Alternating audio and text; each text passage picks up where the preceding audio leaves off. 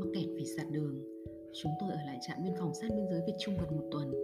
Ra suối bắt cá, vào rừng bẻ măng, đi bộ 2 km đường rừng đón sóng điện thoại, ngủ cùng tiếng gà chinh chích, tiếng ụt ịt của những chú lợn ngay bên hiên. Khi lương thực của trạm biên phòng cũng gần cạn mà chưa thông được đường để nhận tiếp tế, trạm trưởng quyết định cho cả bọn xuống thuyền trôi dọc sông Đà đang quần cuộn giữa mùa nước lũ thoát ra ngoài. Người lái thuyền với 40 năm kinh nghiệm, thuộc lòng từng tảng đá ngầm dưới xoáy nước trắng xóa đưa chúng tôi đi. Tôi trở về nhà giữa lấm lem bùn đất, mệt nhoài. Tuần tiếp theo, tôi rút đơn xin nghỉ việc và đi làm trở lại. Vì một lý do duy nhất, hết tiền. Tôi đã khiến không ít người lo lắng vì chuyến đi đó. Tôi liều lĩnh phiêu lưu mà không nhận ra có những nguy hiểm đe dọa đến tính mạng của mình. Nhưng những trải nghiệm thu được đã thay đổi con người tôi rất nhiều người trạm trưởng trạm biên phòng bằng tuổi tôi suy nghĩ và hành động. Anh thực hiện công việc của mình với niềm tự hào để phục vụ cho lý tưởng, mục tiêu cao cả. Còn tôi, cuộc sống tự do giữa thành thị, bạn bè, gia đình xung quanh nhưng lại vật vã chán nản, không biết mình là ai. Tôi thay đổi công việc và có những bước tiến mới. Tôi làm việc chăm chỉ và có trách nhiệm hơn. Tôi đặt cho mình mục tiêu phấn đấu, làm việc trong môi trường kinh doanh dược. Tôi nhận ra những mặt tích cực và không ít điều tiêu cực mình phải thích nghi để tồn tại những áp lực không thể chia sẻ tôi chuyển vào các trang viết. Khi viết lách đầu óc tôi được tháo bung khỏi những vùng cấm.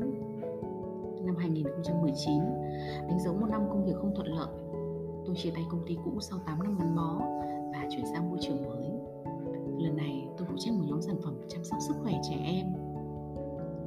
Tôi dành nhiều thời gian hơn để tìm hiểu về các khách hàng nhí của mình. Và tình cờ tôi biết đến Linh Phan, một cây viết về lĩnh vực làm cha mẹ. Khi Linh có chia sẻ thông tin về khóa học viết trở thành freelancer, tôi đã liên hệ. Đứng ở bên ngoài nhìn vào, một freelancer được làm công việc tự do, không ai ràng buộc, vừa có tiền, vừa có thời gian. Thực sự là rất tuyệt. Nhưng thời điểm đó tôi chưa sẵn sàng.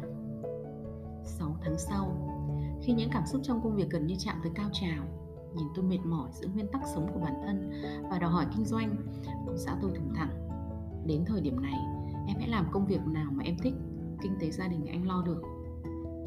Đúng là chỉ cần một lý do, tôi viết đơn xin nghỉ việc, đồng thời bắt đầu khóa học viết cùng linh phan. Không phải tôi chọn viết lách vì cao hứng nhất thời.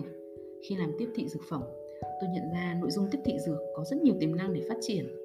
Bởi lẽ, những cây viết chuyên nghiệp nhưng không có chuyên môn sẽ khó lòng hiểu cặn kẽ được sản phẩm.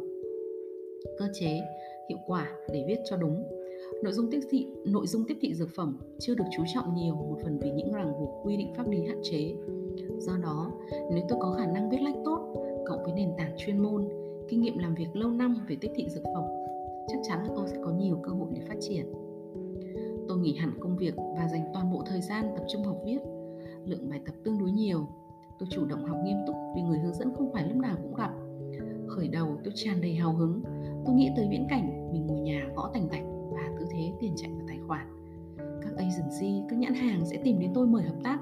Tôi có thể lên rừng, xuống biển mà vẫn làm được việc và có thêm thu nhập. Ồ la.